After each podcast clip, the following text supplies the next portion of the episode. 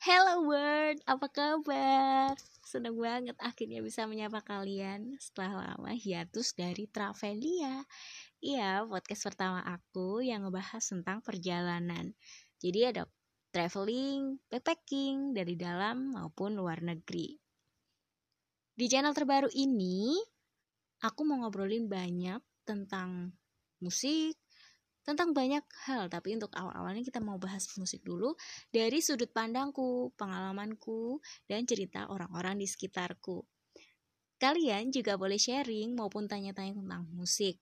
Kalaupun aku nggak tahu, pastinya teman-teman yang lain juga tahu kan? Dan bisa aku share di les selanjutnya.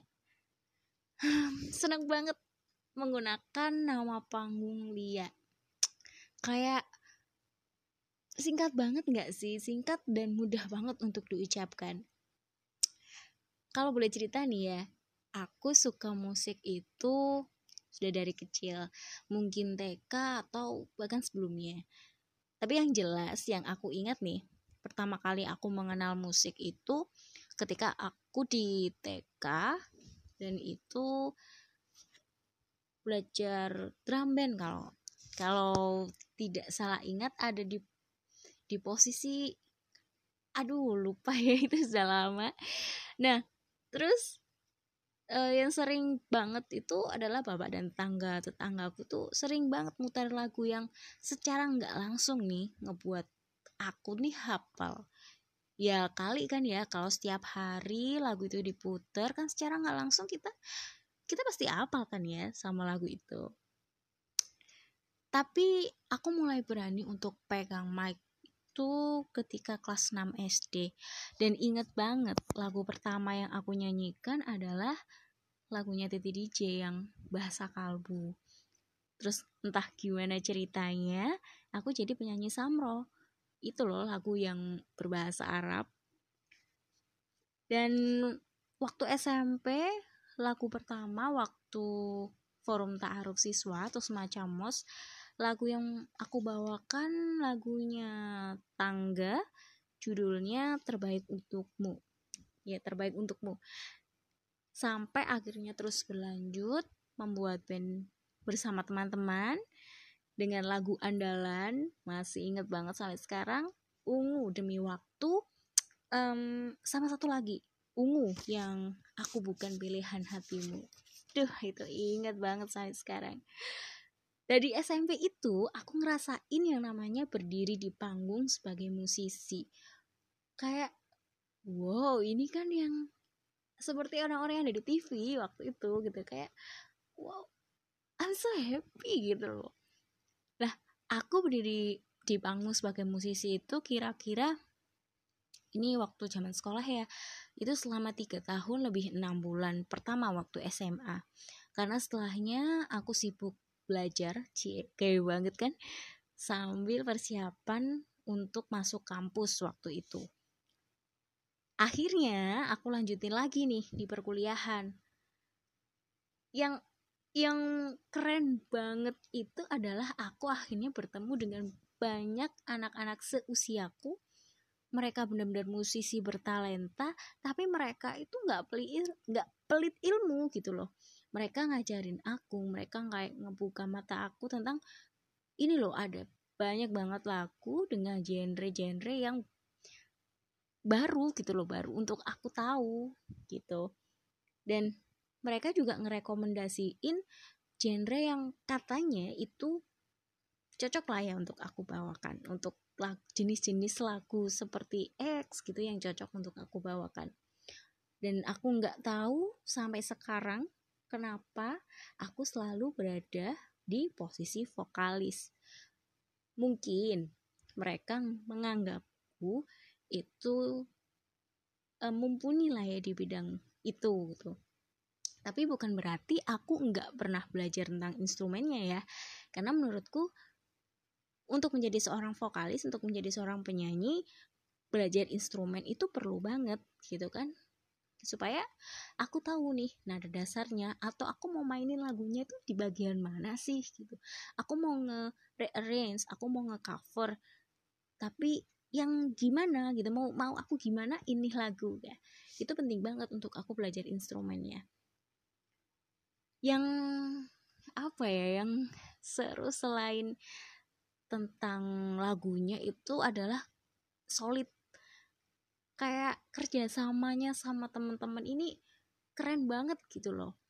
Bahkan kami tuh sampai rekaman sendiri dan ngebuat video lalu dimasukkan ke SoundCloud dan YouTube gitu. Kalau boleh cerita sih intinya sih aku kangen banget lah ya sama mereka. Itu tim aduh keren banget lah. Kayak apa ya selama di kuliah itu udah memang sih uh, sering lah ya anggapannya sering manggung ke mana-mana. Dan itu this is my first time that is my first time that was that was my first time ketika manggung itu dapat uang gitu loh yang biasanya ucapan terima kasih gitu atau hanya berupa kue. Itu pertama kalinya aku juga ngalamin kalau dapet nih ini loh ada gitu loh tapi apakah setelah lulus kuliah aku berhenti belajar musik? Enggak ya, aku enggak begitu. Jadi ketika aku lulus kuliah, aku jadi lebih pengen belajar banyak tentang musik. Dan aku memulainya dari musik klasik. Oke, ini mengingatkan aku ketika aku di tiga bulan pertama mahasiswa baru. Karena waktu itu kan aku ikut paduan suara. Menurutku musik klasik musik klasik itu sulit gitu kan. Karena kalau mau take gitu harus olahraga dulu harus jaga pernafasan dulu semacam gitu. Ya waktu itu ketika mahasiswa baru kan kegiatannya banyak nih. Kuliah terus kaderisasi. Dan malamnya harus take gitu. Dan diawali dengan olahraga makanya waktu itu nggak terus gitu kan. Karena itu berat banget menurutku. Akhirnya bisa fokusnya ya setelah lulus. Mulai belajar dari musik klasik sejarah musik belajar bermacam-macam jenis musik. Sampai pada akhirnya aku mengenal aplikasi Smul tau kan ya teman-teman? Aplikasi Smul di sana itu banyak banget jenis lagu banyak banget uh, judul-judul lagu yang bisa kita nyanyiin baik itu duet grup maupun solo. Nah ada suatu ketika yang membuat seseorang ya seseorang atau grupnya aku lupa itu membuat audisi untuk membuat keanggotaan gitu keanggotaan komunitas. Beberapa sih aku ikut tapi yang paling kena banget nih di pikiran aku tuh ada dua. Grup pertama itu mereka lagunya uh, pop gitu lah ya barat Indonesia barat gitu. Mereka selalu membuat mereka punya jadwal nih kelas per minggu. Dan setelah kelas mereka tuh kayak ngebuat ini loh disediakan biasanya sih tiga lagu yang harus dinyanyikan oleh peserta. Nah itu untuk apa ya mengaplikasikan pelajaran dari sebelumnya gitu pelajaran sebelumnya itu harus diaplikasikan di eh, lagu-lagu itu gitu. Nah untuk yang grup grup satunya itu grup Korea itu aku belajar tentang gimana caranya kolaborasi dengan banyak penyanyi. Dan waktu itu harus menyanyikan lagu yang aslinya itu dibawakan oleh 5 sampai 6 orang kalau nggak salah. 5 sampai 6 orang dan kami harus mengubah lagu itu menjadi 19 orang dinyanyikan oleh 19 orang agak nggak mungkin banget nggak sih part-partnya yang awalnya emang dibuat untuk 5 sampai 6 orang dibuat untuk 19 orang. Nah, di situ aku juga belajar gimana caranya menahan ego supaya suara nggak terlalu mengambil kendali semacam gitu.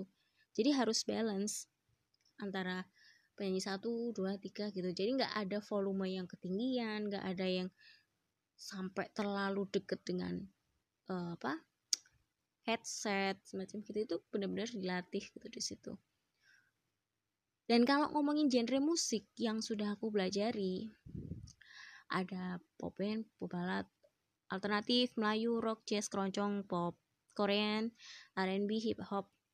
Tapi yang menurutku paling cocok denganku adalah R&B. Gitu. Kalau ngomongin cita-cita di musik, apa ya?